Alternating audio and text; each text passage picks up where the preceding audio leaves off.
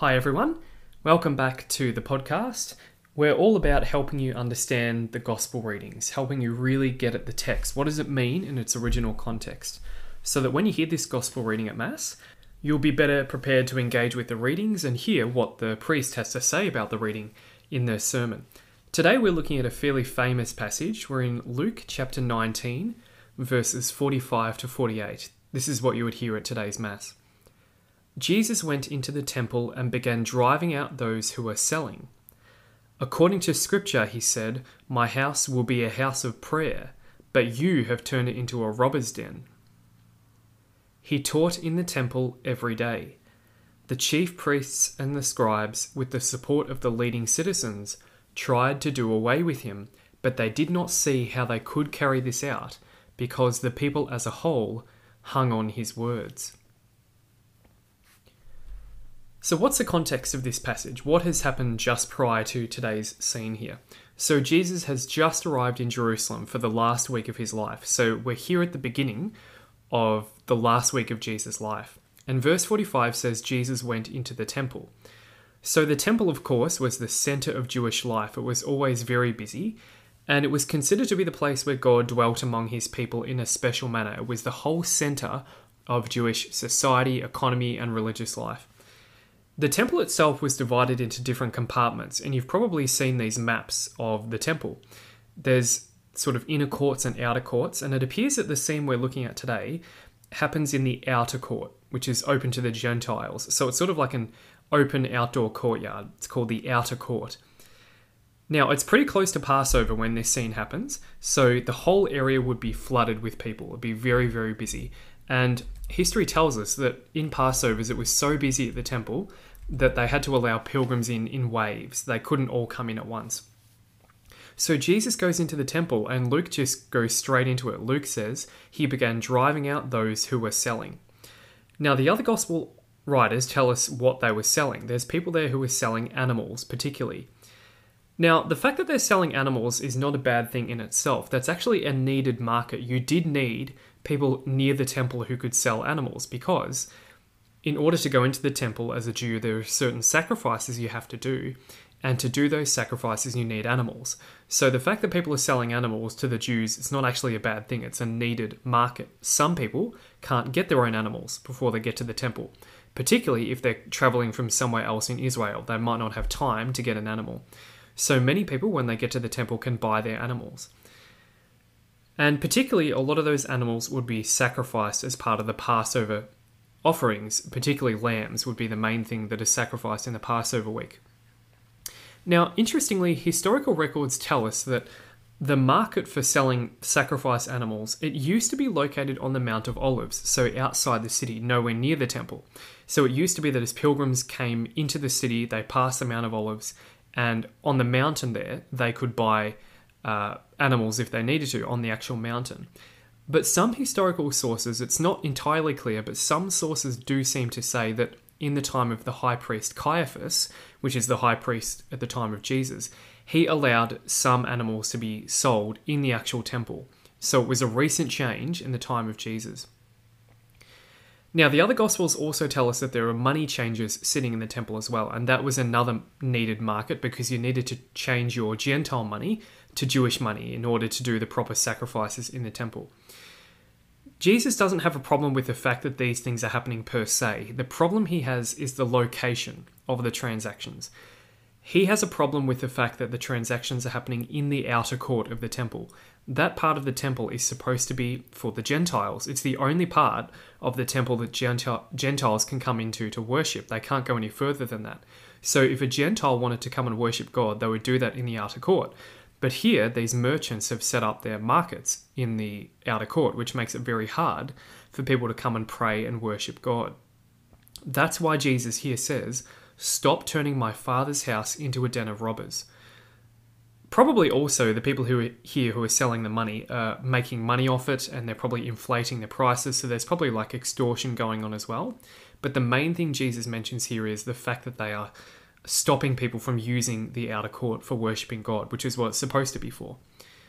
And the text here says that he drives them out. And we know from John's gospel that he probably made a whip to do this. Jesus is not driving them out to make a public scene. That's not the point. The point is to get the merchants out of the temple so that the area can be cleared and people can come back in and worship. That's why he chases them out. It's not to make a scene, it's to allow people to come back in. And verse 46, he says, according to scripture, or we can translate that as it is written. So Jesus here is going to quote from the Old Testament. So Jesus sees the Old Testament as authoritative. And he's going to quote from the Old Testament to help the merchants that he's just driven out to help them see why he's doing what he's doing. And this is what he quotes My house will be a house of prayer, but you have turned it into a robber's den. Now, that's actually two separate quotes from the Old Testament. The first phrase, My house will be a house of prayer, that's from Isaiah chapter 56, verse 7. And then, but you have turned it into a robber's den, it's from Jeremiah 7, verse 11. So, two different books of the Bible. And in the time of Jesus, they commonly would do this. They would put two parts of scripture together and put them into one quote in order to make their point. And the church fathers did a lot of this as well. And we can learn a lot of things from that. It teaches us certainly that they saw all of the Old Testament scripture to be equally authoritative. They could just pull a verse from here and a verse from there and put them together to help make a point. So it's really interesting the way they use scripture. So these quotes that Jesus uses helps us understand what his problem is. His problem is that they've turned the temple from a house of prayer into a robber's den. He wants people to be able to access God in their temple. That's his heart's desire. But the merchants are preventing that from happening. In the Isaiah passage, so Isaiah chapter 56, verse 7, which says, My house will be a house of prayer, in context, Isaiah is prophesying that one day God will gather all the nations to himself. In the time of Jesus now, the merchants seem to be stopping that passage from being fulfilled. Isaiah said the temple should be a house of prayer, but according to Jesus, these merchants are stopping that from happening. They're obstructing God's intentions. In the Jeremiah passage, Jeremiah 7, verse 11, you have turned it into a robber's den. In context, that's from a sermon that Jeremiah delivers against the Jews who think they're secure despite their sinfulness. And in context, uh, Jeremiah gives this sermon that's supposed to be a warning that if the Jews don't repent, the temple will be destroyed. Well, the situation in Jesus' time in the temple was pretty similar to what was going on in Jeremiah's day. So it's significant that Jesus chooses a part of Jeremiah's sermon, which is all about predicting the destruction of the temple. Because what is what happens to Jerusalem shortly after Jesus dies? It is also destroyed because they did not repent.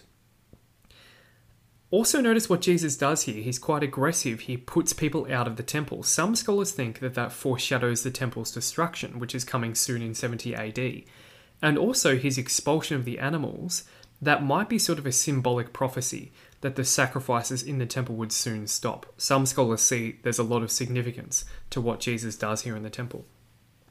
Now, that's all Luke gives us. Luke gives us a very short description of Jesus cleansing the temple. That's all he has to say about it. The other Gospels tell us a bit more, though.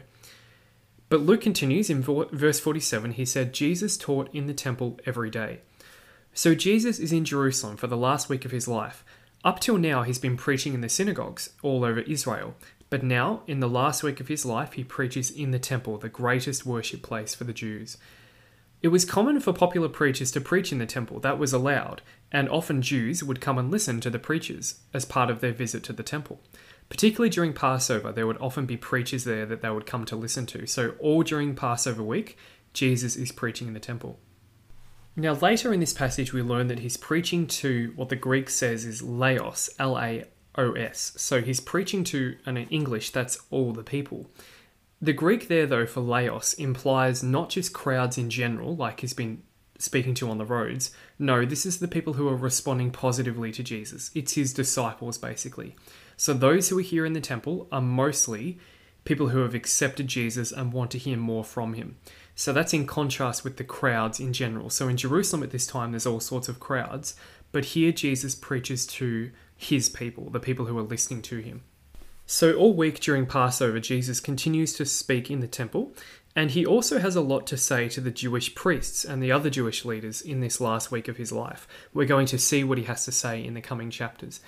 Matthew's Gospel in particular tells us more about the things he preached in the final week and the reaction of the Jewish leaders the last sort of quarter of Matthew's gospel is Jesus preaching in the temple in the final week.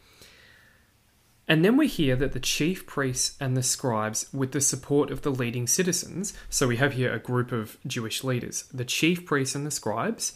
The chief priests are those who are in charge of the temple in Jerusalem, and the scribes are the experts of the law, so they're very highly trained people. And we also have here another group of Jewish leaders called the leading citizens, or the principal men of the people. These are probably members of the Sanhedrin, most likely, the leading Jewish council. That is the most powerful Jewish body that managed all Jewish affairs. So when Luke here says the leading citizens, it probably means high ranking members of the Sanhedrin. The Sanhedrin was largely made up of Sadducees, so that would be wealthy men in Jerusalem who wanted to maintain stability in society. So, probably here we're talking about Sadducees. The Sadducees had an alliance with the Romans, which allowed them to keep their positions of authority in exchange for cooperating with the Romans. So the Sadducees, in particular, want to take Jesus down because he threatens their wealthy way of life that they're benefiting from. So they get together, the chief priests, the scribes, and the leading citizens, and the text here says they try to do away with him.